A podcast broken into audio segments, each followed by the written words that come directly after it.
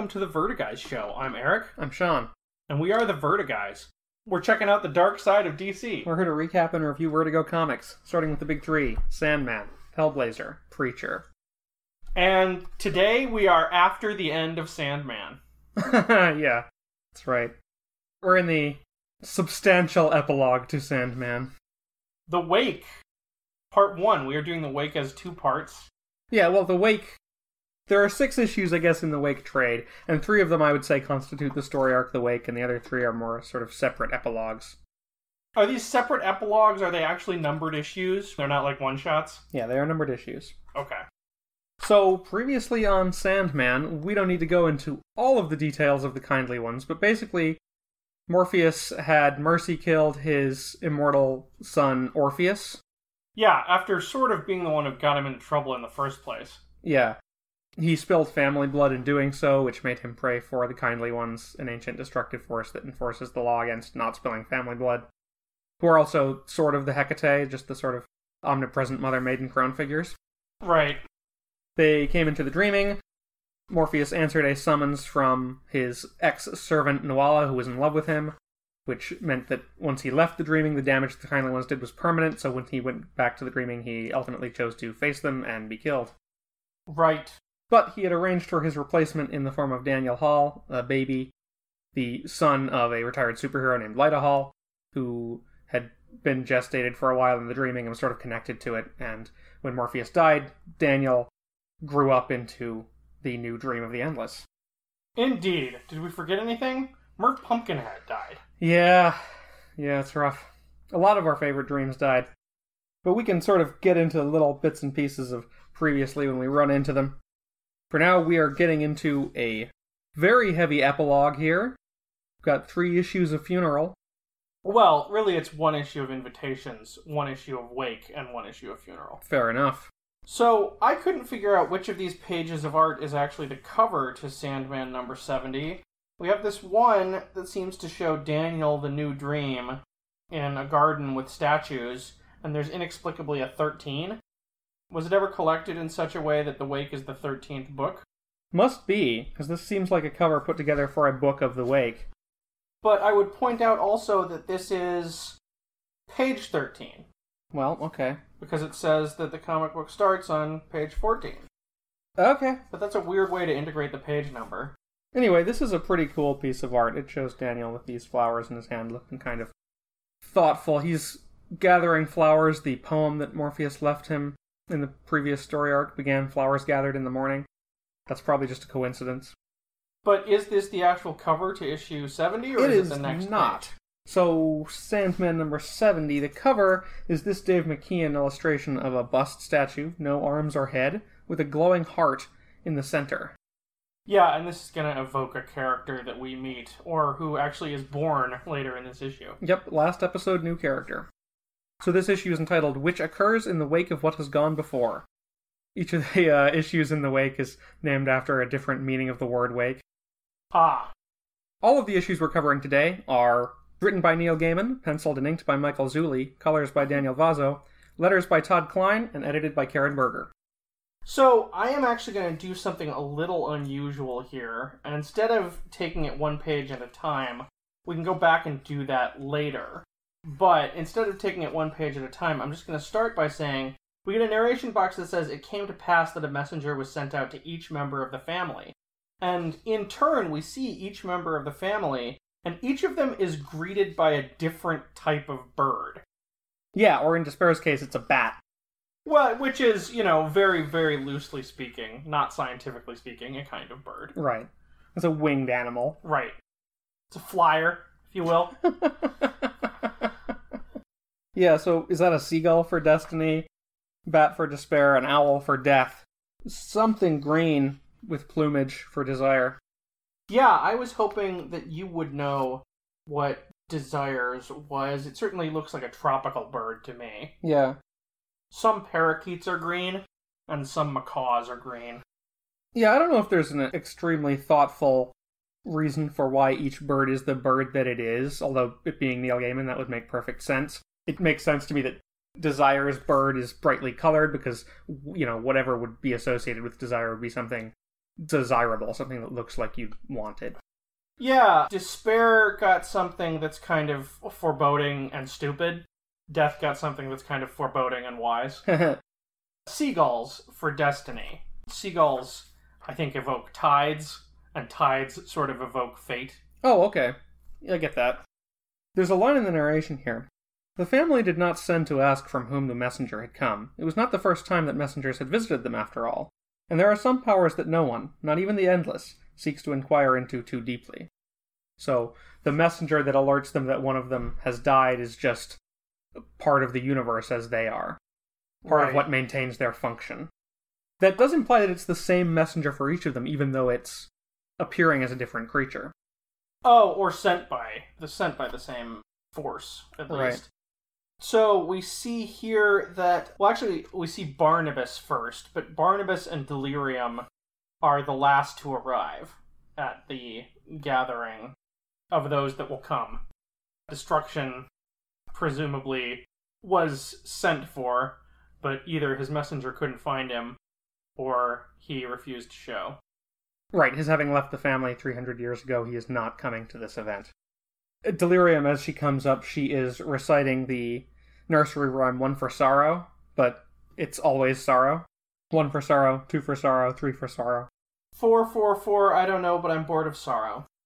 Right. So I don't know if she's hit really hard by it, or if, or if she's just talking about the fact that birds delivered bad news. Right.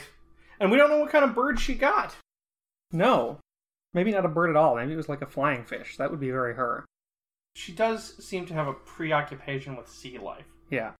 Delirium walks up and says, Hello, everybody, it's me. Not anyone else, just me. Which is not true. Barnabas is standing right there.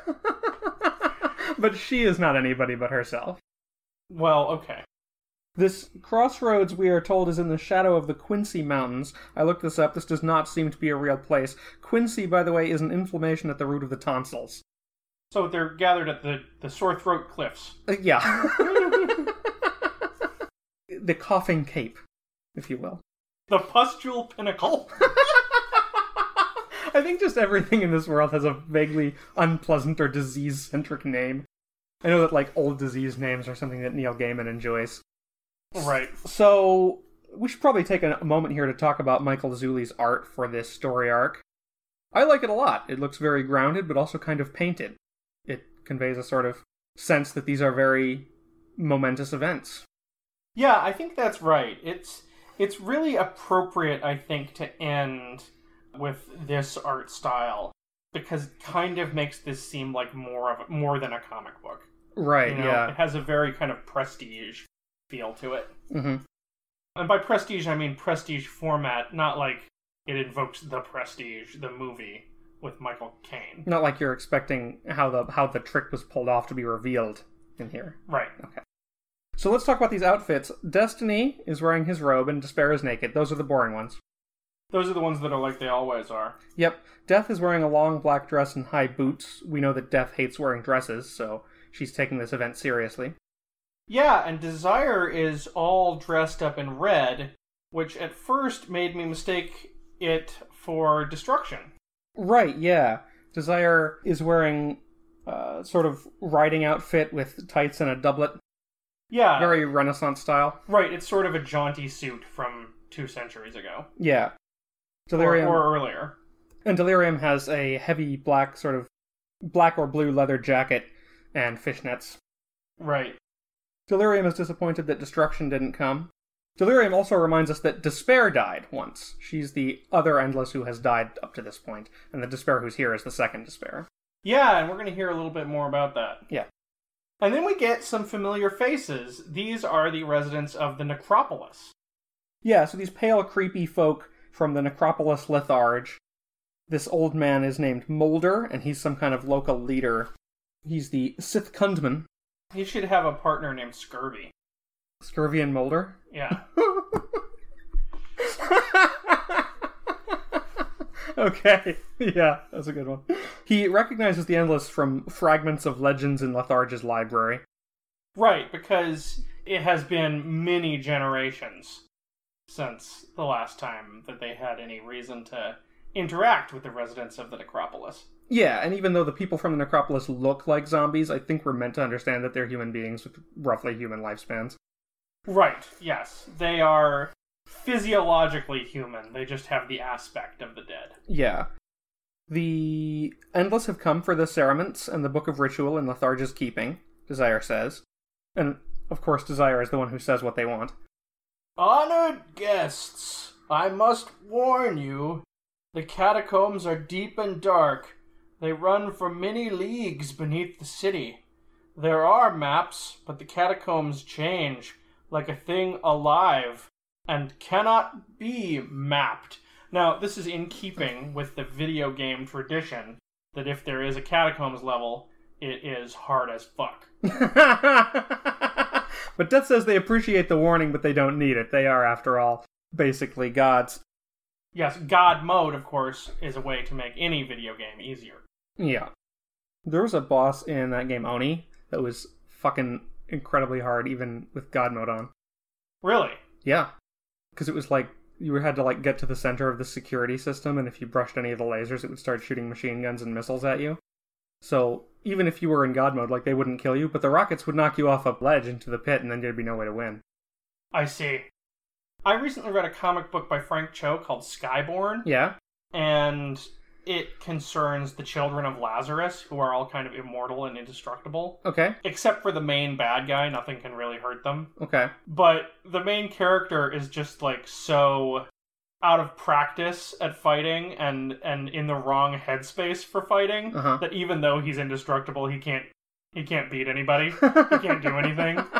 He's just like he's fighting these big dragons and like gigantic monsters to try and train up for the challenges he's about to face, and he's just getting thrown all over the place by various monsters. he is unharmed but ineffectual at the end of every one of these fights. exactly. right. So this whole thing with Litharge is something that we have heard about before. We heard about this during World's End. There was a story told about a woman named Veltis. Who got lost in those catacombs? Right, she got lost in the catacombs. She found this room where there were six silver cerements. And there was a voice that said that it was all right, that she could go back to the city and her master would not be mad at her. But she wanted proof, and so the room withered her hand. So this is, we have come to understand where the burial shrouds and the ritual for the death of the Endless are kept. Right. Despair asks, which of us must go to the room? And Desire responds, none of us can go inside. Not even our sister, meaning Death. We need an envoy. It's interesting that Despair says must and Desire says can. Hmm, Uh, Despair does not want to. Desire does want to. yeah. yeah, that's a good point. So, Delirium creates the envoy out of mud with the help of Destiny and Barnabas.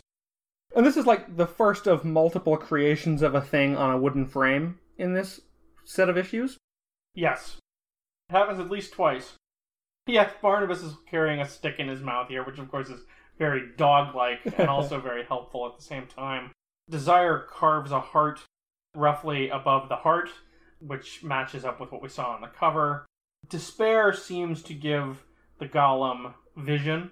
Yeah, we see her poking the eye socket and smoke emerging.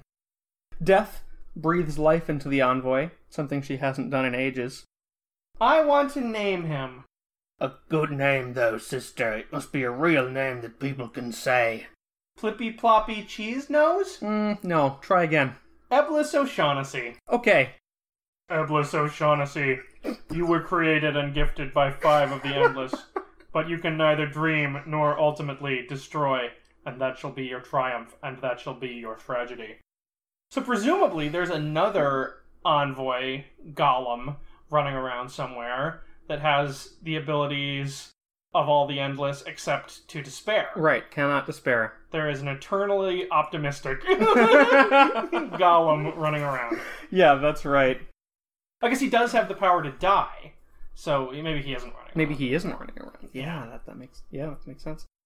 I like again the idea that because they're basically gods or functions of the universe, when they name something, it sticks. So his name is Eblis O'Shaughnessy, even though there's no Shaughnessy that he is descended from. That's something that comes up in Anansi Boys as well. I don't remember. Fat Charlie isn't fat. It's just that Oh, when the it's just that when the that's god of right. stories names something, it sticks. When the god of stories names you Fat Charlie, everybody calls you Fat Charlie. Right. I think I forgot that Fat Charlie wasn't fat. I think I was picturing I was fat that whole book. okay, so Delirium gives Eblis a glowing jellyfish for light, and he goes into the cerement chamber. He finds the room with no difficulty, even though someone could spend their whole life looking for it and fail. Which of them is dead? Asks a disembodied voice. Ah, scary omnipresent voice. Yeah, it, it the font here is like a sort of invokes like ancient text. Yeah. So yeah, super, Whatever, whatever it is, and we will not find out what it is, it is unspeakably old. yeah, older and more powerful than the endless. Mhm. But Eblis replies, Dream? "You have come for the cerecloth, then, and for the ceremony. Yes? They are yours. Take them." So Eblis takes the silver cerement with the image of Dream's mask on it. And as he leaves, he hears a low keening, like a mother sorrowing for her departed child, like the chamber itself is in mourning. Oh. Oh. This is the worst. the part of the chamber is played today by Burton. Meanwhile, in the dreaming, Yeah, Cain is still pissed about what he was pissed about at the end of the last story arc. right, his brother Abel got killed by the kindly ones. He doesn't like it when people other than him kill his brother Abel. Well, when someone else does it, he doesn't come back. Well, that's yeah, that's true. I think that's part of it. So yeah, he bullies his way past the Corinthian to get to see Daniel, the new dream. You are Cain. Precisely so. I am Cain, and this is my contract with your predecessor. With me, Cain. I am Dream of the Endless. Your contract is with me. Yeah, I like to think that Daniel doesn't have as sort of heavy and imposing a voice as Morpheus does. I mean, it's implied that his voice is noticeably different because he doesn't have the black speech bubbles, and he generally seems like a more approachable dream. hmm I really like here, he's talking about his contract, Cain is. He says that it was drawn up at the dawn of time and uh, reissued and amended in April of 1989. right, so that would have been their first appearance in this series. right. So he demands that Daniel recreate Abel. Daniel doesn't like being threatened, even when the threat is obviously hollow. And he reminds Cain that many were hurt in the Kindly One's attack. I am not impressed by your behavior. I am. I am sorry. But, my lord, my brother, please. Daniel asks for a description of him, and based on Cain's not particularly flattering description, recreates Abel. Oh, yeah. I thought I was huh, over and done with. Nonsense. Lord Morpheus brought you back right as rain. Not Morpheus. I have no right to that name. I am Dream of the Endless. That is enough. Now we cut to Eve's cave, where she's talking to a despairing Matthew. She transforms from an old woman to a young one as she does. Go away. Just leave me the fuck alone. oh yeah, there's a tiny little fuck there, like he doesn't want to be super grumpy with Eve. He's feeling guilty because he left Morpheus to his death, even though Morpheus basically ordered him to do so to save him. He was my friend and I left him to die. Matthew, there was nothing you could have done. I could have died. I could have died when the others died. I could have died by his side. And what good would that have done? If I died then, I wouldn't be here being miserable now. But anyway, Eve relays a message to him from the new dream, who Matthew will not acknowledge as his boss, that the wake is tonight and the funeral is tomorrow. I heard you. Go away. As the Endless are leaving Litharge, Destiny reaches out, beckoning others to sleep. Yeah, we've got Nuala, who we are told is at one of the free houses, but not World's End. She's at one called the Toadstone. Right, so it's another free house between worlds. There's Rose Walker, who is unpacking the things that her friend Zelda left to her. One of which is a copy of Wisconsin Death Trip. I really sort of like the idea. I assume that, like, Neil Gaiman had just happened to finish reading Wisconsin Death Trip at the time that he was writing this issue, so he slipped it in there. I'm charmed by the idea that Zelda goes to bookstores and just picks up anything with death in the title. Oh, you think that's why that title was chosen? Mm, I don't know. And then we get Richard Madoc. Now, if I'm remembering correctly, Richard Madoc is the guy who tried to keep the muse Calliope prisoner, right? Right. He imprisoned and uh, sexually abused, which is, I guess, how you use the powers of a muse in this comic book. The muse Calliope, who was Morpheus's ex-wife. And we uh, have not seen him in many, many issues. Yeah, he was a one-shot character who was in, I think, number seventeen, and Morpheus cursed him with boundless ideas, and then once he freed Calliope, it changed to a complete inability to have an, an original idea. Right, and we are kind of told that that has worn off, apparently, you know, probably with the death of that iteration of Dream. Yesterday, for the first time in half a decade, he had put together a handful of words in his head in an order that no one had ever put them before. The fear of ideas is replaced by a sensation of utter comfort. So we saw last issue with Alex Burgess as well, who Morpheus cursed in the very first issue, that Morpheus's curses ended with his death. And even though Madoc was an asshole, it's nice to know that Morpheus's vengeance ended with his death, that there's a sort of forgiveness there. And now we get two pages of Daniel making a new Mervyn Pumpkinhead. Yeah, he plants a seed in a little bit of dirt, he waters it, he builds a wooden frame, that's the second time, clothes it, makes basically a scarecrow, and he takes this instantly grown pumpkin and sets it on top. I was going to say it's worth noting that he doesn't carve the face, but actually I think we can infer that he does from this panel here where he's carving the top off. Right. I think it would be cool if he just sort of animates the pumpkin and it grows a face. the eyes but, and mouth just open. right, yeah, exactly. but that does not seem to be what happened. Yeah, but Merv is instantly himself again. He walks out of this room, sees the Corinthian, and says, So what the hell do you think you're looking at? More people falling asleep Yep, Lyta has most of her mind back. She's cleaned out her bank account and is running. She was warned by Thessaly in the last issue that people would try to kill her for her role in Dream's death. Yeah, and she's sort of looking for Carla, but has a feeling that Carla is probably dead. Carla, of course, was murdered by Loki during the Kindly Ones. Right. She's also sitting at a desk in front of a sort of makeup mirror, right? Which is a recurring motif in the Kindly Ones. She kept seeing herself in mirrors in her dreams. True. Also going Betty by Alexander Burgess. Yeah, he wants to stay awake forever, having been trapped in nightmares for so long. But he can't. And Hob Gadling. He is contemplating the creation of a new identity. It's time for him to fake his own death again. Yeah, his wife Audrey was killed in a car accident at the beginning of the Kindly Ones. So he's sort of got a reason to leave the life he's been living. In the house Hob left to himself, in a room filled with papers and maps, Hob dreams. I also like this bit that he wants to go somewhere new, but there isn't somewhere new. He's been everywhere. There's only places to return. Yeah, he wants to go somewhere, not to return somewhere. I really like that line as well. Back in the dreaming, Daniel is looking to recreate Fiddler's Green. What exactly do you think you're doing? I am healing you, creating you, giving you life. I am bringing you back from the dead. Gilbert, aka Fiddler's Green, does not approve of being brought back to life. It makes his death meaningless. I lived a good life, and it ended. Would you take that away from me? But I would give you back your life, Gilbert. I understand perfectly what you are offering. I am, however, declining it, with thanks. I see. I think I see. Very well. You may go. So that's an interesting moment both of sort of holding Dream to account for his actions in the kindly ones, for allowing him to be killed in the first place, and just sort of generally reminding us that death is part of life.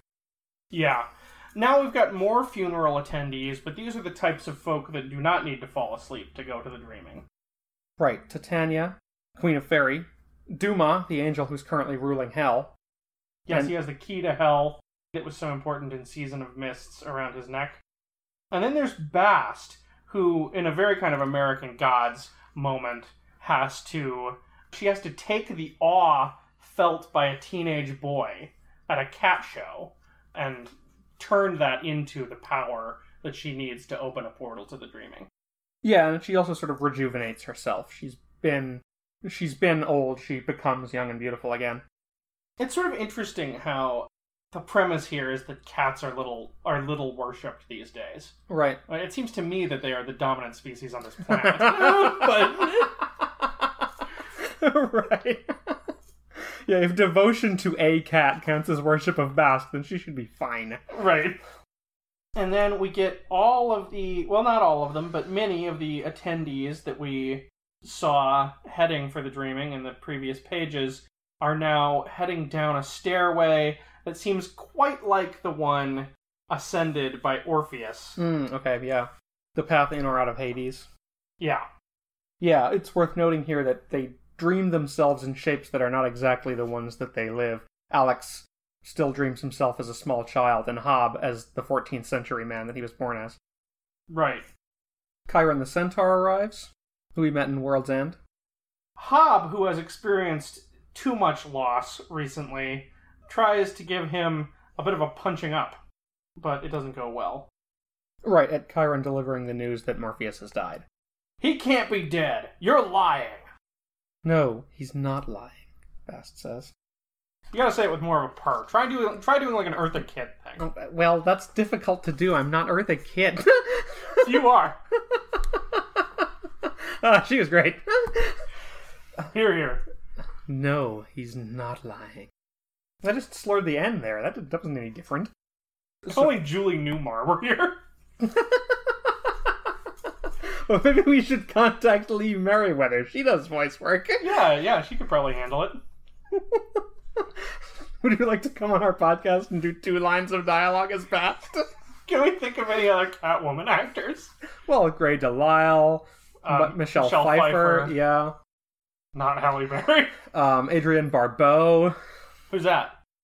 She was in the movie That's- She was in Grease. That's like her best known live action credit. She Okay. also did Catwoman in the animated series. I see. Okay. Well, that's probably what I know her from. Sadly, it's probably Grease. I have seen Eliza Grease. Dushku also. In, Uh-huh. in some of the Eliza Dushku in some of the straight to video movies. Oh, I see. I did not know that. I have seen Grease so many times. I've never wanted to. I've never seen Grease.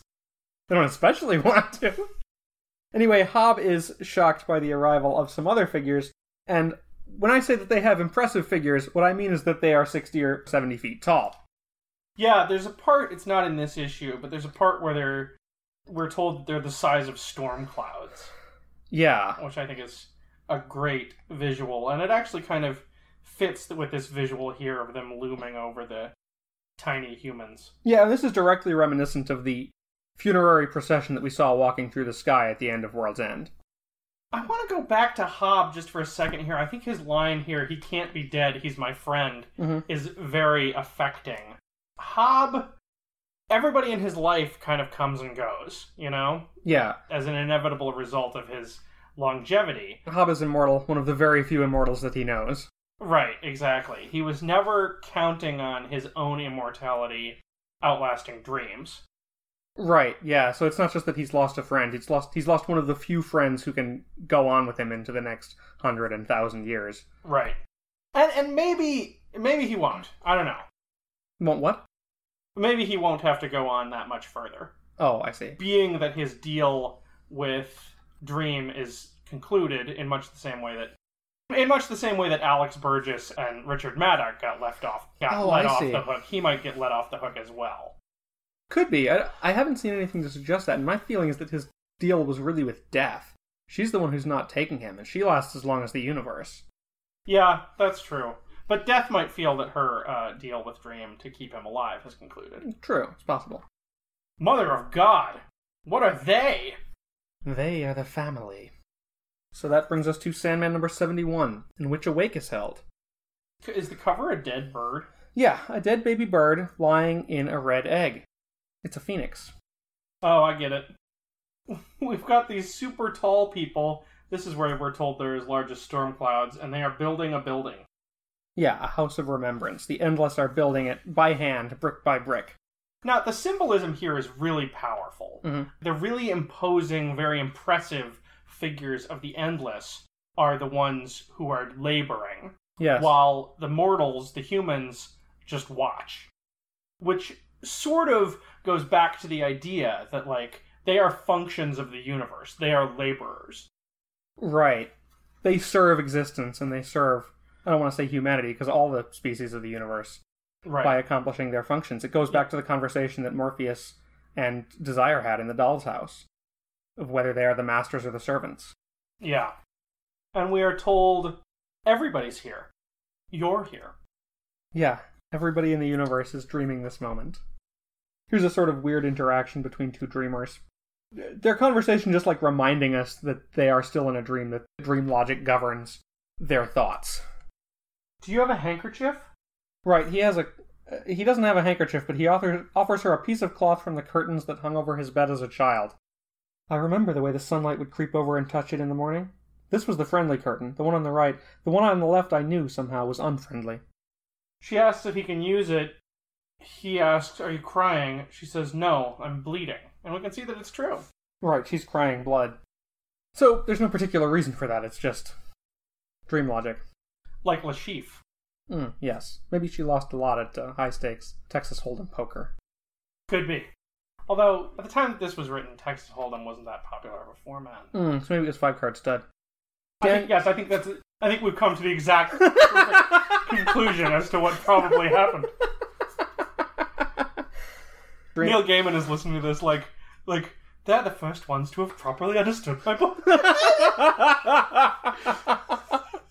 well, we're, we're gonna try anyway. Daniel, meanwhile, is watching several dreams shuffle out of the palace for the funeral, including. shuffle. oh, oh, okay. Five card stud? Yeah, there you go. Uh, including the rabbit and his wife, who we met a couple of issues ago, and topless pirate lady, who is just still a really awesome looking design, uh, and the fashion thing. Yes, indeed. Who's the guy with the turban? Oh, you know what? He's Teramis, the chef. We saw him serving food to Dream and Delirium at the beginning of Brief Lives. Oh, okay. According to custom, Daniel can't go. Not according to the book of the ceremony, no. The family may not greet you, nor formally recognize you until the funeral matters are over with and done. Thank you. Gotta get ceremony you just wanted me to say that in the Michael Caine voice. yeah. okay. Anyway, he lets Eblis and Lucian go to the funeral. Eblis is confused. If that guy was Dream, then whose wake is this? So, who died? Nobody died, Cain says. How can you kill an idea? How can you kill the personification of an action? Then, who are you mourning? A, a point of view, Abel says. Secret! You told another secret! You, you witless, jelly bellied, gusset sniffing dunce! I ought to! Cain, not today.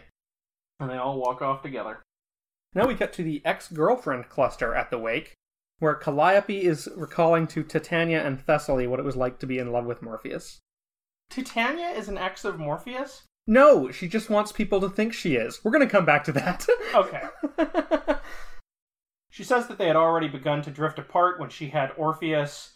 Morpheus loved the boy at first, but after Eurydice died, the Endless encouraged Orpheusness in his foolishness. And Morpheus never forgave her for saying that she hated him after what he did to Orpheus, at least not until Sandman number 17. right, when he rescued her from Madoc. Right. Yeah, she says there's a moment where she could have loved him once more. And I think that's the moment when when he rescued her. Right, right. I'm not here to mourn him. I mourned the loss of my love a long time ago. I am here to say goodbye to a stranger who once did me a good turn, and to the man who gave my son the death he craved. Now we have Is this a raven? That's Matthew. Oh, it is Matthew. Okay, so yes, it's a raven. Yes. He lands among the mortals and asks, What the hell is going on here? Yeah, this fellow explains that they're going to be led into the mausoleum at dawn, but for now it's the wake, drinking and talking. And furthermore, that there is no way he knows this, he just knew it, like you know things in a dream. You know, Bertie, talking to dreamers is like talking to zombies or something. I don't know why you even try. Yeah, now, Matthew is not at all happy to see Mervyn. At least he's very much surprised by it. Now, I, I can handle both voices in this exchange. I, that's this is going to be a problem. Marvin? Yo, you're dead. Nope, it ain't my funeral. Never felt better. you're dead, goddammit. You were destroyed by the kindly ones. You were blown to friggin' bits. So? You're not Merv. Not Merv. Right, what am I am if not me, huh? Chopped liver? okay, so no, no, relax. I've got this. I don't know if you followed all of that, but uh, but yeah, Merv discloses that the new dream brought him back, and Matthew's kind of pissed about it. He's just like he, he's not upset that Merv is alive. He doesn't hate Merv, but he is like not accepting this as Merv. Hey, Bird, you want a drink? Screw you. Matthew flies to the castle to grump at Daniel. Matthew, you were my friend. I was his friend. I'm not your anything. This is very new to me, Matthew. This place, the world. I have existed since the beginning of time. This is a true thing. I am older than worlds and suns and gods. But tomorrow I will meet my brother and sisters for the first time, and I am afraid. Yeah, getting a little insight into Daniel here. I also like this sort of two panel interaction where he starts to turn into the fearful countenance of Dream and then relaxes. He's willing to put up with a little more presumption than Morpheus was. Back at the wake, We get a, nearly a full page of Mad Hetty, which is just fantastic. But actually, I guess it is a full page. It's more than a full page of Mad Hetty. yeah, Mad Hetty incidentally. Okay, so she's a homeless woman in London and sometimes Gotham who is over 200 years old, at least. Right. And she dreams herself young.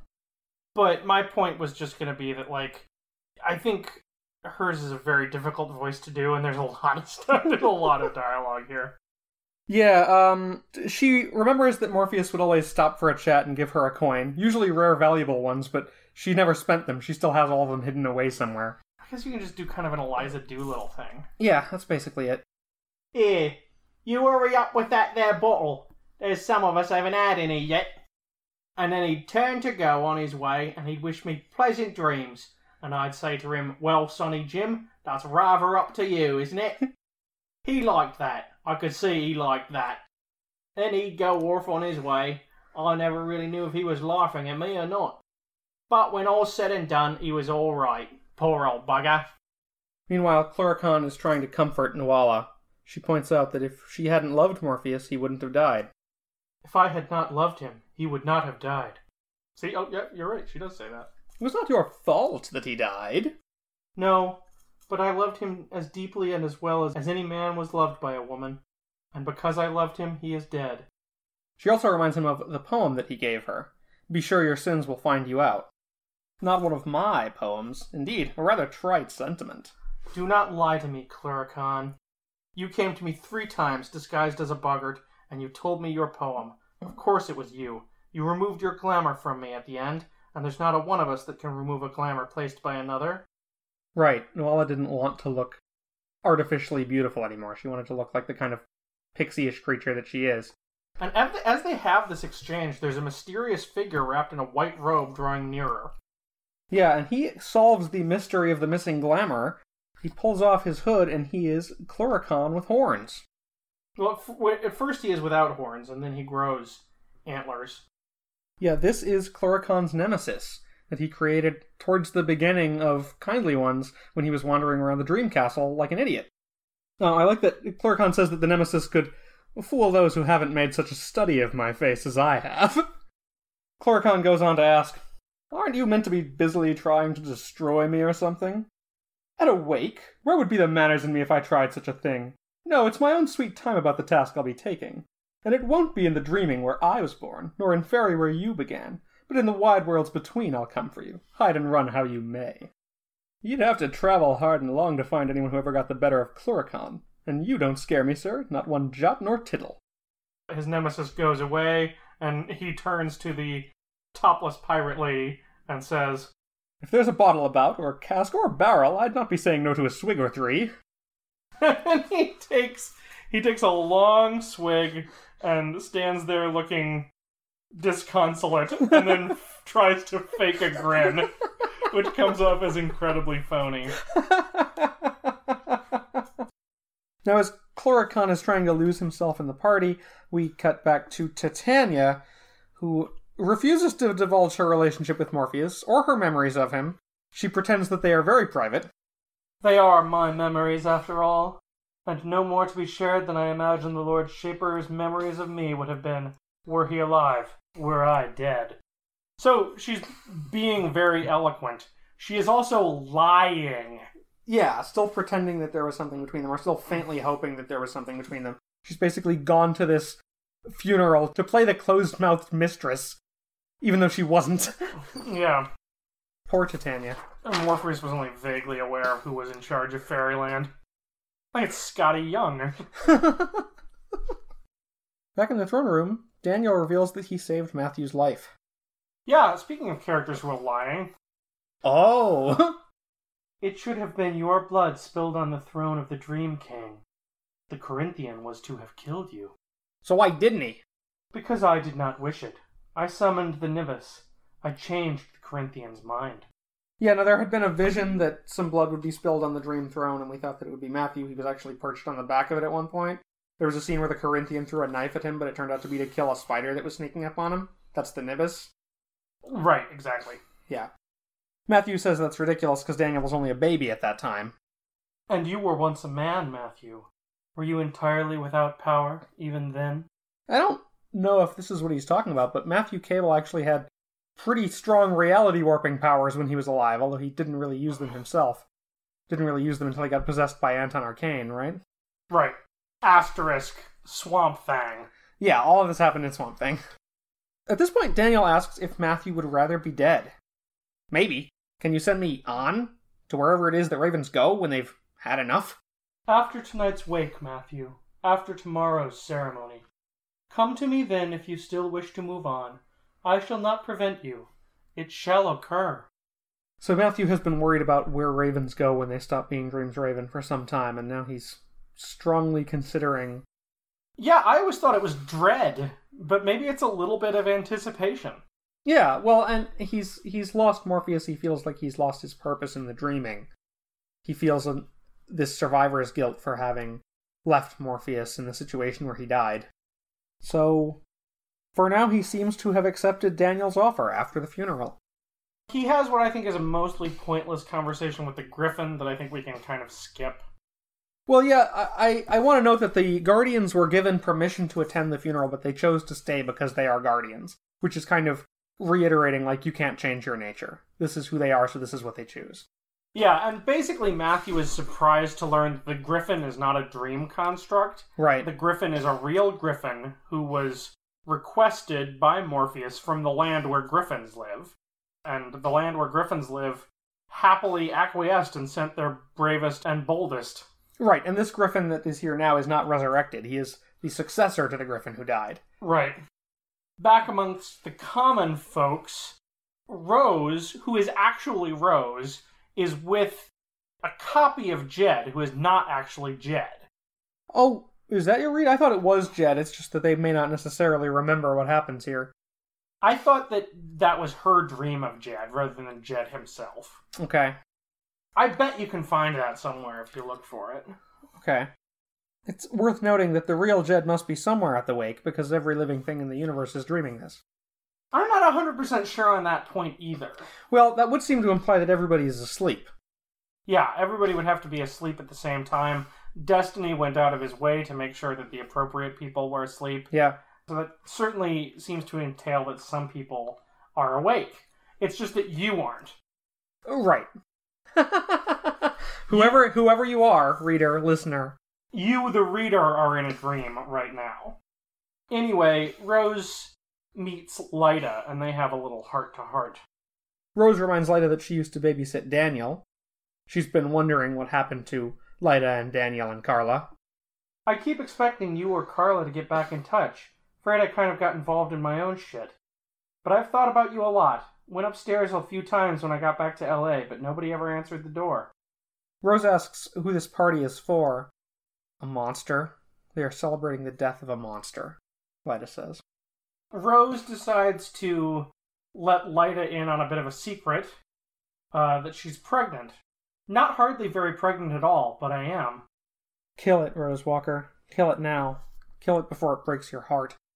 Rose is quite understandably put off by this advice. I don't think so. Good seeing you. Say hi to Carla for me. And as they walk away, Jed mentions that he recognizes that woman. Weird. She and her old man used to live in my head. This is true. You can read all about it in A Doll's House. So Matthew's getting ready to fuck off when along comes Lucian with a friend of his named Bhartri. This is the Indian prince fellow from Hob's Leviathan, the other immortal.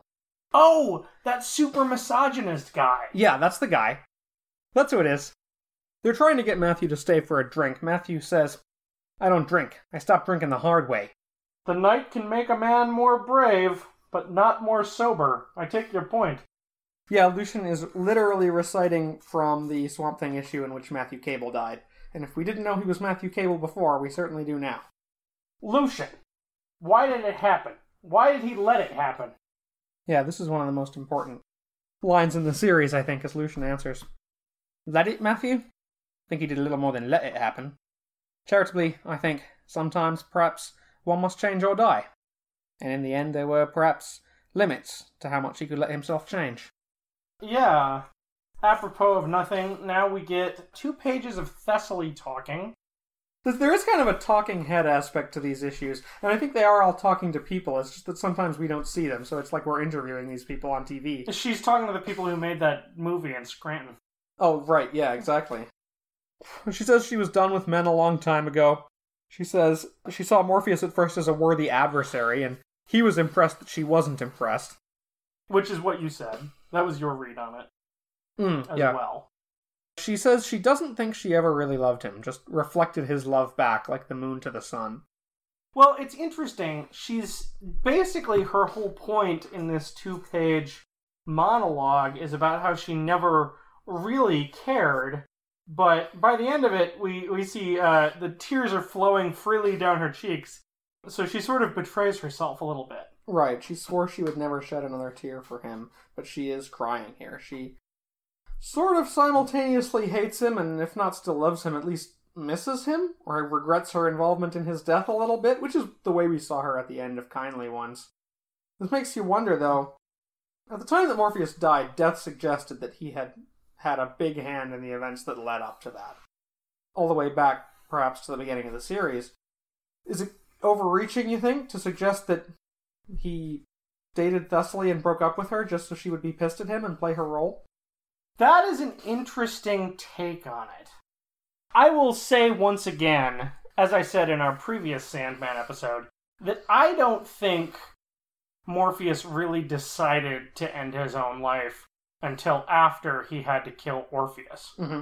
Uh, and his breakup with Thessaly was before that. That's true, yeah. I will say I think it's interesting that the the two of them apparently had this epic night together. She says they have a, they had a conversation their first night that stretched over many weeks. Right. To be kind of blunt about it, I think that Thessaly is a character who never really had a strong, consistent characterization. Okay. And these and this sort of two-page monologue that she gives here, I think really kind of underscores the weakness in that character. Okay, so you don't feel like the contradiction in her attitudes toward Morpheus or in her attitudes toward like people in general is so much a contradiction in her character as it a failure to be written consistently? Yeah, I I think that yeah, I think that she's almost more of an image than a character. Okay. It's sort of like like just gotta be a sucker. you know, like everything that Thessaly does serves the plot. Okay. Or if not the plot, at least it serves to create a kind of badass moment. Okay. You know? She's basically a walking badass moment. Okay, so like in, in Game of You, when she has the know how and the will, despite not caring about any of her housemates, to bring everybody into the dreaming, that's what she does. Right. And then when somebody is needed to break up with Morpheus and make him depressed at the start of Brief Lives, there she is again. Yeah. And then when somebody with mystical knowledge is needed to protect Lyda so that Morpheus dies in kind, kindly ones, there she is again. Yeah, although that was the one sort of instance, that's the one time that she popped up that I actually thought she was written really well. Okay. Because her conversation with Morpheus is just so perfectly the quintessential conversation between exes. hmm You know, so that that characterization at least worked. it's like uniquely hurtful in a way that only two people who are intimate can be. Right, yeah, exactly. I was gonna say it's like it's kind of Hob Gadling the way that she thinks that she is over this shit, and she is not. She never really gets over her shit. Right. And that's something that Hob has sort of suggested over, over and over. People don't really change. He's kind of the same guy he was in the 14th century. Yeah. Now, on the next page, we find Superman, Batman, and the Martian Manhunter here making some meta jokes. Well, yeah. To be more precise, it's Clark Kent, Batman, and the Martian Manhunter. Oh, that's a really interesting point, which is that Batman is dreaming himself Batman while Superman is dreaming himself Clark. Yeah. Superman mentions a bunch of weird dreams he's had, which are references to like imaginary stories from the 50s and 60s. And then he says, The one I hate is where I'm just an actor on a strange television version of my life. Batman recognizes this dream, but the Martian Manhunter has never had it. At this time, the Martian Manhunter had never been on TV. Right. He was played by that guy from Homeland on Supergirl, though. Oh, Dorian Harewood? Yeah, yeah, yeah. Yeah. He's played by Carl Lumbly in the Justice League cartoon. Oh, okay. I didn't know about that. Do you remember how they spend the night inside a flower in that Heinlein book? Oh, sure, in Red Planet. Yeah. Yeah. I guess it's just the fact that he's Martian that made me think of that. Oh, yeah, okay. But do you think that, like, I mean, he's a shapeshifter, right? Do you think his true form is just like a big flower that people could use as a house if they wanted to? and he's just assuming the form of a man? I mean, a big green man, but a man, more or less? I mean, I know what his true form is, right? Sure, I've seen enough of the cartoons. He's basically human with kind of more snaky features. Snaky? Yeah, I mean, I could show you a picture, but he does he does modify himself to look more human. At least that is my understanding of the character. Okay, so I have not read enough Martian Manhunter to be familiar with his true form. But he has one and we've seen it, is what you're saying. Yeah, at least in the Justice League show, I'm not sure how accurate that is. That is basically my definitive version of the character. Sorry, they did a good job. I just remember for a long time he was posing as a uh, an African American guy named Bloodwynd Oh, for fuck's sake! as part of the JLA. he also has a 12 issue maxi series drawn by Riley Rossmo, which kind of details his life on Mars. Fascinating. Riley Rossmo, you remember, is the guy. He drew Deathbed, which we read Yes. issue number one on this podcast. He also drew Batman the Shadow. I read an interesting notion somewhere a while back that Martian Manhunter actually spends most of his time in South America. Like Superman and Batman have got North America and he's in South America, and so he is actually like considered the big hero down there and everybody thinks of him as Superman. That's kind of cool. But yeah, I think my personal headcanon is that his true form is a big old flower. All right. Big enough for people to live inside. and it like closes up at night and opens up again during the day. yeah. Which is like that was the only way that they could breathe. Right? Their rebreathers were broken. Am I remembering this correctly? Oh, it's tough to remember exactly what was in the book and what was in the TV miniseries because we watched that miniseries super young. But yeah, I think the idea is that like the plant's photosynthesizing, so it's actually producing oxygen. Right. And that's why they have to stay in it overnight. Yeah. It's like a very clever way to stretch their air. Yeah. That cartoon was cool. but not by Vertigo. True. Next up, we see John Constantine greeting Dr. Occult and the Phantom Stranger. Nice trench coat. Now, Matthew visits the family, the Endless. They're in their formal wear now. Death has changed to a pink dress, Delirium to, I would say, a fairy costume, and Desire is in a black frock coat. Who's in a fairy costume? Delirium. Oh, sure, I see what you mean. Oh, she's even got wings on there. Yep. She will turn you a pumpkin into a coach. Just give her a chance. Matthew mentions that Death is not wearing black. Death wears black all the time, except to funerals, apparently. Right. Delirium mentions that this is the heart of the dreaming. Matthew thought the castle was the heart of the dreaming. Turns out it has many hearts. Are you telling me the dreaming has two hearts? Desire. More than that, little brave bird. Many, many more than that. Desire's realm, remember, has only one heart, since Desire's realm is an enormous copy of its body. Hmm, right. Are we sure it's not no heart? Desire lives in the heart. This is established. But Desire is kind of a heartless character. Mean, yeah. Well, yeah, heartless in that sense, but also in the sense that it will try to kill you in Kingdom Hearts. Oh, I see. Yeah. Like, okay. But do you think Desire has a nobody? I mean, Desire is pretty powerful. Desire will just spring up out of the ground and, like, you know, get you.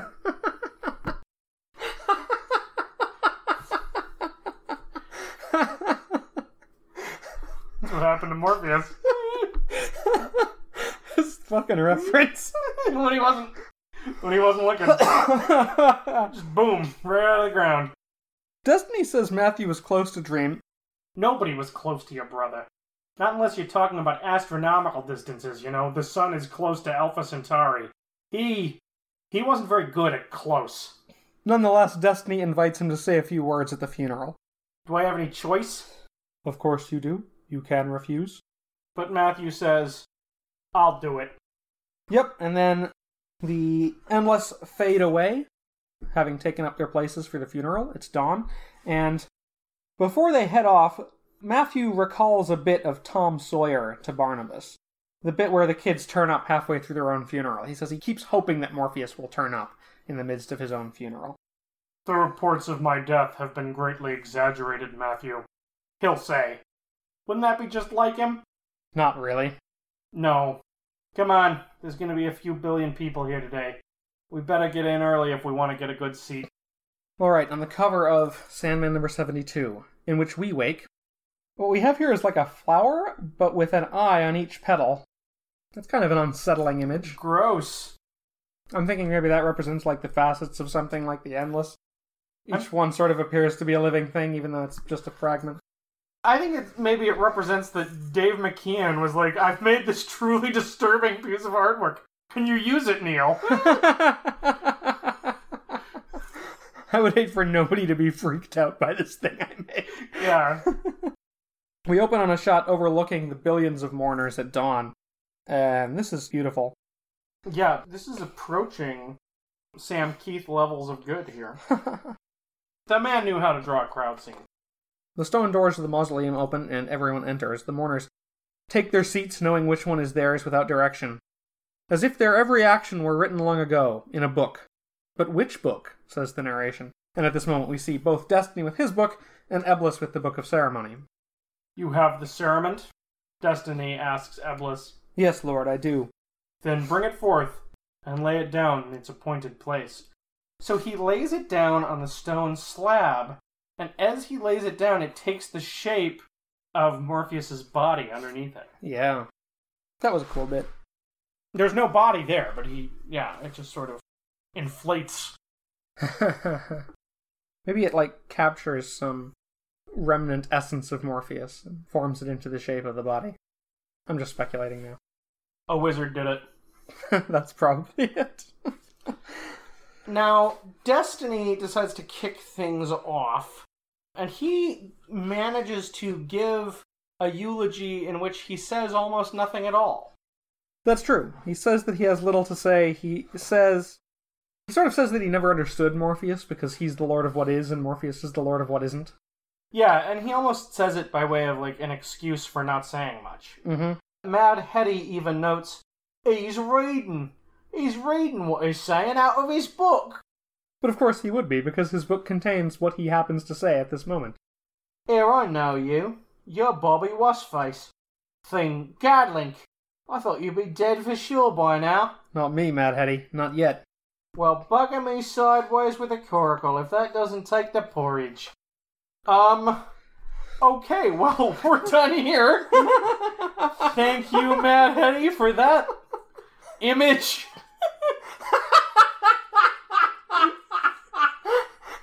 So they've both noticed that the other is immortal. Right. Yeah, they both have this big secret that they're living forever, and now they are each in on it. yeah. Back at the Dream Castle, Daniel seems a little depressed about not getting to go. He's chatting with the Guardians, and Hippogriff points out a difference between Daniel and Morpheus. Our Lord would not have done as you are doing. In the thousands of years that I served him, he did not touch me. No. He fed me slices of apple with his hands, though, from time to time. Daniel has been sort of petting all the Guardians, scratching and stroking their fur and stuff. My lord, there is someone coming. How strange, I would not have expected visitors on this day. Do you recognize him, any of you? No, my lord, do you? I. I'm not certain. Back at the funeral, Bast is speaking. Yeah, we were never lovers and we never will be now. She says she doesn't regret that. But she does regret that she never told him how happy she always was in his presence. Mm hmm. And she finishes off by saying, He is gone, and I am old. In the audience, we see Jed and Rose, who are seated between Emperor Norton and Darkseid. Holy shit, that's Darkseid there. Jed asks if Rose is really pregnant, and she is. She says she's going to keep it, and she's going to tell her family about it eventually. The next to speak is Desire, who stops to light a cigarette in the middle of the speech. It likes lighting cigarettes. Yeah, it only lights it once this time. I'm surprised. Desire talks about the bonds of family. Had we not been family, why then we could have had nothing to do with each other, and both of our lives would have been enriched. Instead, we were siblings, and this was, to say the least, unfortunate. Yeah, we never really saw Dream do anything to vex Desire in any way, or at least we only saw one minor instance of it. When Dream ruined their bet with Joshua Norton by well, won their bet by giving him a dream that kept him out of their realms. Right, in the in the Emperor Norton episode. Yeah. But Desire seemed to have a sort of single-minded focus on destroying Dream. Yeah. At the castle, we recognize Daniel's visitor as Destruction. He says he's not going to the ceremony. Daniel offers him food, and he definitely wants those things. Yes, bread and cheese and ale, specifically. Yeah, and the kitchen staff are at the funeral, so Daniel takes him to the kitchen himself to fix him some food. This is a very Daniel is not Morpheus moment. Right. Destruction mentions Wensleydale cheese here a couple times. I only mention this because Wensleydale is a character in Gaiman and Terry Pratchett's novel Good Omens. Maybe Gaiman thought that word was funny for a number of years. Food of the gods! Olympus practically ran on Wensleydale. Daniel recognizes Destruction as his brother, even though they've never met, and Destruction says he's here to give some free advice. Things change, don't they? Yes, they do. Wise lad. So he's saying maybe don't be as set in your ways. Yeah, he's already recognizing that, that Daniel will be less set in his ways than Morpheus, and that's going to be good for him. There's something sort of iconic here about the characterization of Morpheus as like as old as time and therefore rigid and inflexible. Yeah. And Daniel as a baby, you know, Yeah. and therefore much more sort of pliant. Yeah, I think that's right. Once again, uh, Gaiman has a talent for sort of creating characters who have their particularities and are sort of fleshed out, yeah. but at the same time retain like their symbolic value. Okay, yeah, yeah, I see what you mean. Now at the funeral, it is Despair's turn to speak. Spare says she admired his certainty. She does everything in doubt. She says the second brother she's lost and it hurts. She mentions how she's probably the only one who thinks of the first despair who's been gone a hundred thousand years. Death or life will take him from your minds, I know. But I shall remember him. Very hard to look at, as usual. Despair is cutting herself with her pain ring Yeah. throughout this monologue. And then Wesley Dodds takes the stage. Yeah, Wesley Dodds is the Golden Age Sandman. The original DC Sandman. Yeah. I'm not a young man anymore. I'm retired now.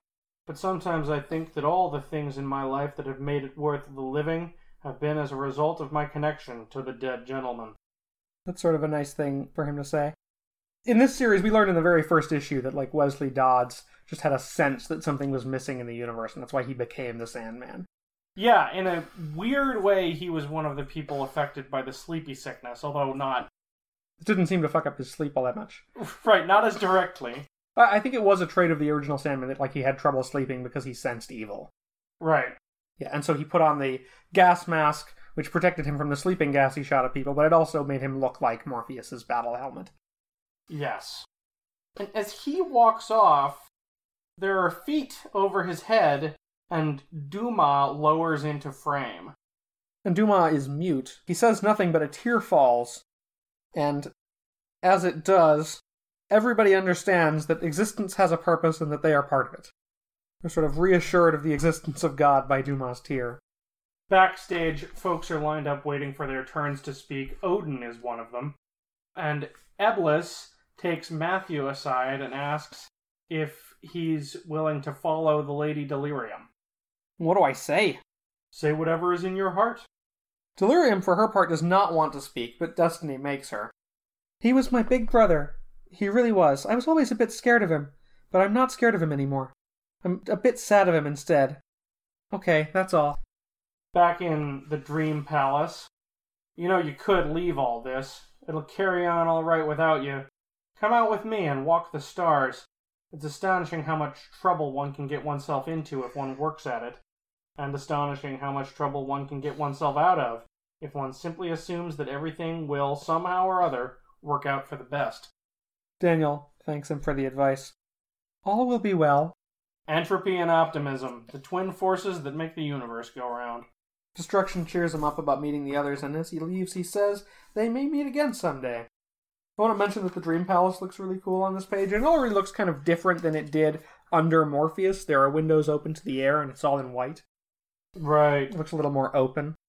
The line about entropy and optimism struck me too. As the force of destruction, destruction knows that everything ends. The universe goes on basically by not thinking about it. He's saying that's the optimism. Right. Back at the funeral, I was told to say whatever was in my heart. And I thought I was going to say something about how he was my boss and how he gave me a second chance and how he trusted me. I was going to say something about how he died and about how that was what I wanted to do too. But that isn't what is in my heart. Not really. He was the most important person in the world to me and he's gone. And the kid, Daniel, well, he was a good kid. And he's gone too. But you can't kill dreams. Not really. Lucifer listens to this broodingly with Mazikeen on his arm. What's in my heart? A lot of sorrow, a little regret, and the memory of the coolest, strangest, most infuriating boss, friend, boss I ever had. That's what. More people speak, but the comic tells us we don't need to recount them all. After all, you were there. These include the Aldermen, Odin, Shivering Jemmy, the representative of Chaos, Pharamond, and Alienora. You don't quite remember them, we are told, but they will haunt your sleep until you die. Worth noting in the top right of this panel, showing some of the mortal dreamers, the two in the back here are Neil Gaiman in the sunglasses and Michael Zulli there with the Shakespeare mustache. Is that a bear? That's the Alderman. Oh, of course. Okay. It's not just like somebody came up with the ultimate prank. we met a bear! now, without any transition, as in a dream, the mausoleum is suddenly a bridge. Has the building become a bridge? Was it always this way? Or have you left the mausoleum far behind on some dark transitional journey? You cannot tell, but what you had mistaken for a beer is now unquestionably a boat. The boat carrying the body, or empty cerement that looks like a body, floats under the bridge and down this river. Now the girl in the red dress talks to you as the boat begins its passage down the slow stream, and her words make sense of everything. She gives you peace. She gives you meaning. This is death. Of yeah, course. and there again, the idea that, that death gives life meaning. As well, the idea that meeting this death is usually a pretty peaceful experience. Now we, the audience, the readers, the dreamers, float high above the world and watch. We see a little Chinese boy by a river watching the boat. Yeah, who is this? Okay, so I thought that the young Chinese boy might be the ox drover from Sandman number 47. Death was hanging out with him on her one mortal day in the century. The outfit that he's wearing looks kind of similar, although his hair is different. That guy had a ponytail. I'm not sure what that would mean if that's him. Maybe that Death liked him, so he's allowed to stay in her realm, so seeing him means that Morpheus has transitioned to the realm of death. Ralf Hildebrandt from Annotated Sandman makes an alternate suggestion that makes a lot of sense. This is Nada. We saw at the end of Season of Mist she was reincarnated as a boy in Hong Kong. Oh, okay. That does make sense. The kid is throwing blue roses, and although we haven't really seen that symbol associated with anybody, we did see roses in the room where Nada had her conversation with Morpheus at the end of Season of Mists, and sort of a blue heart was a symbol for her, or a symbol associated with her in her first appearance in Sandman number 9. Right, that's true. While I'm talking about roses, I do want to go back and call something out, which is that when anybody is speaking at the funeral, the flowers actually change to reflect them. So they are red roses with desire, black dying roses with despair, and lawn flamingos and octopi with delirium. There's some kind of blue flower for Wesley Dodds. Is this Orpheus here? Right, so the boat changes as it goes. Its prow becomes Morpheus's mask and then his face, and it passes by a dock where we see Orpheus watching. And then, with the prow becoming a pair of hands holding the ruby dreamstone, the boat slips over a waterfall. It turns back into a swan, spreads white wings, and flies into the distance, transforming into a star like the ones that we see in the distance in Dream's eyes, or like the Enterprise going to warp. Yes. Yeah, that's a very Star Trek moment there, actually. the undiscovered country. right. And this star. Oh can- man, that's a good movie. The undiscovered country. Yeah. and, you know, just Hamlet.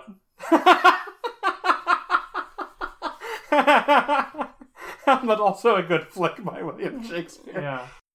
The star can be seen from the courtyard where some of the dreams and dreamers are gathered. Uh, second from the right here, we can see Dr. Destiny. Oh, yep, there he is, that creepy old bastard. Yep. That creepy old bag. It'd be funny if Lyda just recognized him and punched his lights out. Then Lyda is suddenly no longer there. She is in a tower with Daniel, with the star visible through a window. This is very reminiscent of the tower where Morpheus confronted Alex Burgess in issue one. Good evening, Hippolyta Trevor Hall. Daniel? No, what was mortal of Daniel was burned away. What was immortal was transfigured. I am dream of the endless. He muses for a bit about punishment. The person who killed the first despair, he says, will be tortured for the rest of the universe before he's allowed to die. So that is new information. I think. That somebody killed her. Yeah, not just that despair died. I had been assuming that it was a suicide. Hmm. Well, he says the person who was responsible for the death of the first despair. I suppose it's conceivable that it was a suicide, and there's just somebody they blame for that. Some kind of a terribly shitty boyfriend. Ah! But he says that he'll take the rest of eternity to die. Only then will his pain cease. And he had better cause for what he did than you. You sought vengeance, Lyda, but that is a road that has no ending. But rather than give her some kind of punishment, he puts his mark on her. He embraces her and kisses her forehead here. Well, maybe he doesn't kiss her forehead, but he definitely hugs her. No one shall harm you. Put your life together once again. Go in peace. Yeah, so she can go back to her life. She's not going to be hunted for what she did to Morpheus. Daniel, in his position as Dream, forgives her. And this is nice both as a way to differentiate Daniel from Morpheus and as a happier ending for Lyda than what she got in the Kindly Ones. Right. When she's gone, Matthew comes in, saying this will be their only chance to talk for a while. I don't want to be your raven. I was his raven. It wouldn't be right. It wouldn't be the same. As you will. But geez, you're just a kid. Well, kinda. You're gonna need someone around to offer advice, bail you out when you're in trouble, all that. And ravens, well, we don't grow on trees. Daniel asks what brought about Matthew's change of heart, and Matthew says it was something that he realized while he was giving his speech about Morpheus at the funeral. Funeral's over. Time to go on with our lives. Time to grow up. Anyway, he says the family is waiting in the dining hall. There'll be food, but they probably won't eat any. They'll just fiddle with it. And that's in keeping with what we've seen. Definitely saw Delirium playing with her food before. Well, Delirium is a very playing with her food type person. Daniel runs into Alex Burgess in the hall. He got lost after the funeral. Right. Rather than being angry or exacting any kind of punishment, he gives Alex Burgess a candle to light his way home. Right, and then he raises his arms and sends all of the dreamers back to their lives. And then he woke up. We get the narration as Alex wakes up at home. And this narration is repeated across the next couple of pages as all of the mourners wake up back in their lives. Nuala wakes up, Richard Madoc wakes up, Lyda wakes up, and Hob Gadling wakes up. And then, fighting to stay asleep, wishing it would go on forever, sure that once the dream was over it would never come back, you woke up. So these issues have been a dream, and at the end, you wake from it. You, the reader. Yeah. I want to point out that Hob basically wakes up and immediately starts crying here. He remembers enough of the dream to know what it meant. Oh, I thought he was just blowing his nose. Oh, You know, he's been asleep. He needs a good clearing out of the old sinuses. All right. Forgive me for reading emotional content into this story here. I, I read uh, sinusal content. There's a little conversation that we overhear between the Endless as we're coming in on that last page. Death knows Daniel will be scared. Despair knows what it's like to join this family, so she's going to try to be nice. Desire is reserving its judgment. Yeah, maybe it'll be nice. yeah. So, as Matthew tells us, the funeral's over and you have to go on. The story of Morpheus is at an end, and this story, The Sandman, will soon be at an end, and we will have to move on. Or several miniseries and one shots could be released over the years, just so that it doesn't you know, truly die off. Yeah, Yeah. but but also the end is what gives it meaning, right? Daniel enters the room where the other Endless are waiting, and we cut away. That's the end of the issue. We do not get to see their conversation. At least not in this issue. yeah, well, and that's something that works for me. Daniel's uncertainty about meeting his family is a very humanizing moment for him as a character who has just appeared. Right. Because child Daniel didn't bring a lot of traits to the table. We don't know what's left of child Daniel in the the new dream. So he gets a really nice bit of character development, sort of worrying about that. But I like that that is a moment that we don't get to see, and that there are moments that we don't get to see. That it's called out explicitly that we are pulled out of the dream. Yeah. As much as we would like to see more, it has to end. Or our experience of it ends, and perhaps the dream goes on without us Yeah, after we wake up. That's a good way of putting it. To wake is to go back to ordinary life, but it is also the end of a dream, and this is the story of a guy named Dream. um, so, in which we wake represents both the end of the wake and the end of the dream, the story of Morpheus. Right. Now, we know that every living thing in the DC universe was at Morpheus's funeral, so that is what Aqualad was probably up to. Well, it was November of 1995, so it's either this or Aqualad was somehow involved in the assassination attempt on Canadian Prime Minister Jean Chrétien. Oh no! You know, probably inadvertently. But I hope that assassination attempt. I don't think he would be involved in the assassination attempt. I think he might have tried to stop it. I just hope that that assassination attempt took place, you know, within one hour of water. Well, I mean, Beaky could be involved. you know, Beaky comes through in a pinch and saves Aqualad, thus allowing Aqualad to save the Canadian Prime Minister. That makes sense. So I guess my my biggest question wrapping up this story arc is, how do you feel about having a three issue funeral? Huh, I think that you, just the fact that you asked the question kind of makes me think that you know what I'm gonna say. Which is like, this is all very nice, but what's the point? Okay. You know? Like, lots of fictional characters, even fictional characters who are the main character of their story, die with no funeral, you know? Okay. one of the things that you notice about just fiction in general, especially serialized fiction, Yeah. is that you don't get funerals for everybody that dies. You know, they show funerals when it suits the mood that they're trying to convey, yeah. but often often people get killed in serialized fiction and we don't ever see any funeral. Yeah. Particularly there's a kind of a meme about how at the end of oh, this is spoilery, but at the end of Avengers Endgame, there's a funeral for Tony Stark. There is, of course, no funeral for Natasha, who also died in that film. That's uh that's a good point. um, well, they sort of make up for that at the beginning of Spider-Man: Far From Home with the uh, Goodbye Avengers video.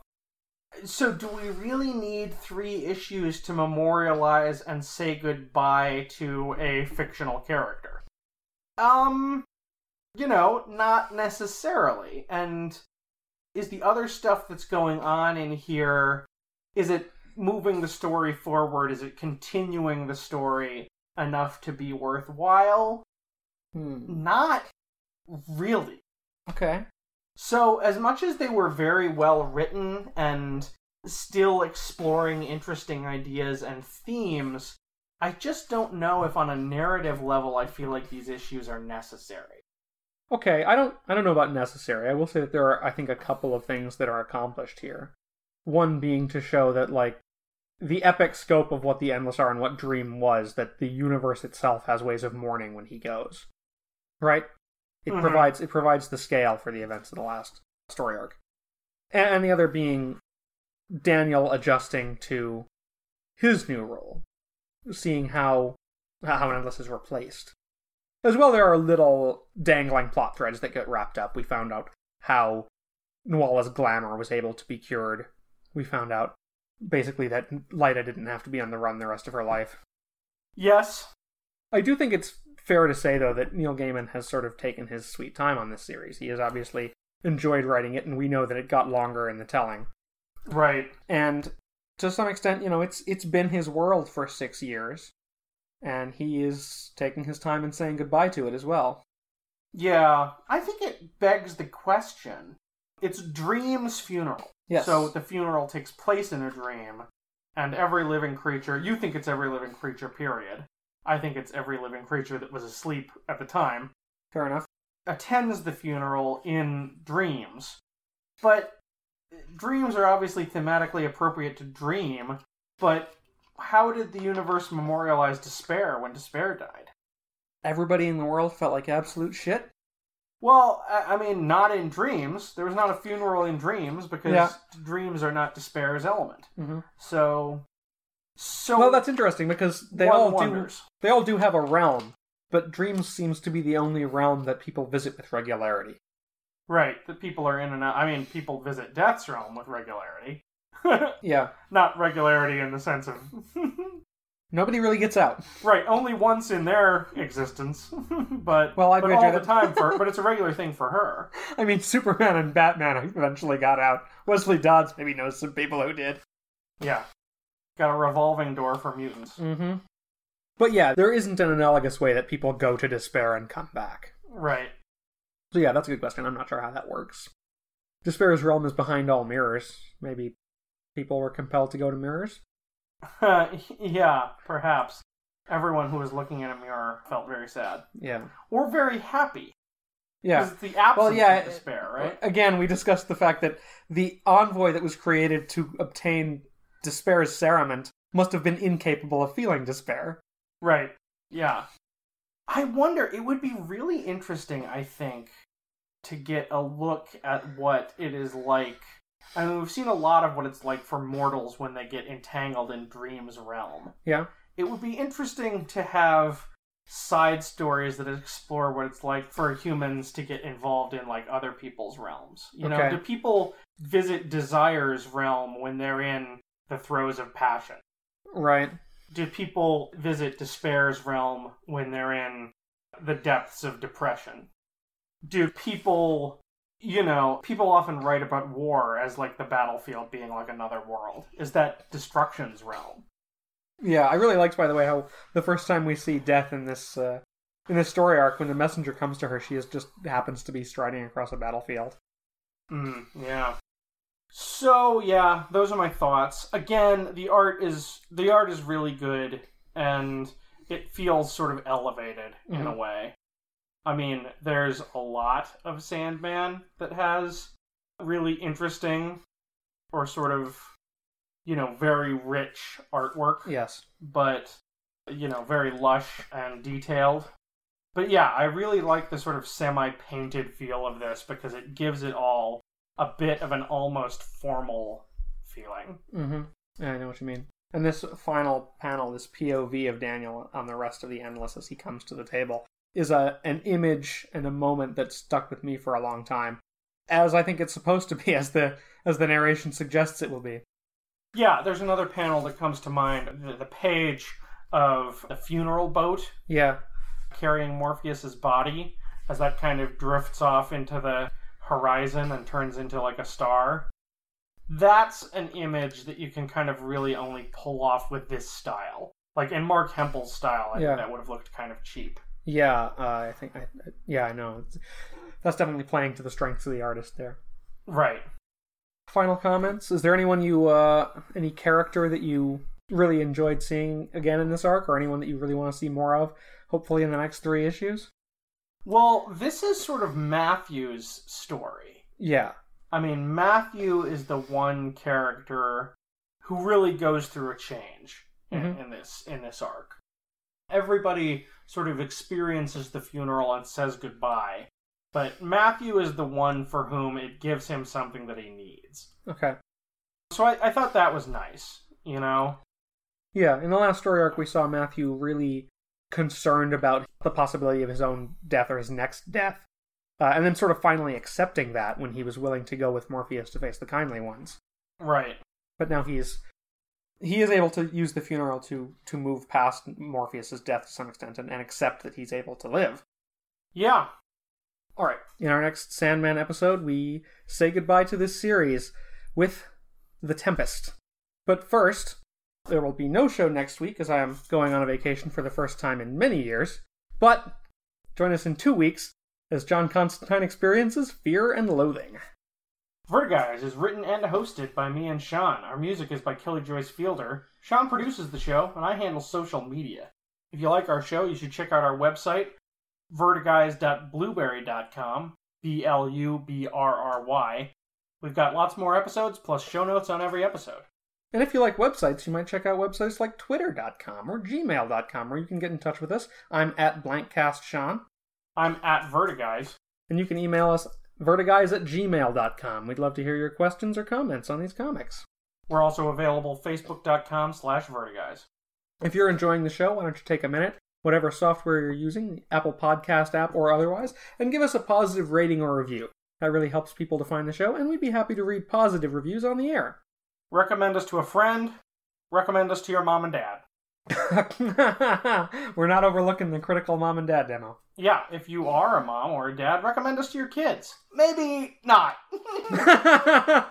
Curate the episodes carefully in that case. yeah, you might want to have your finger on the fast forward button. but as always, thanks for listening, everyone.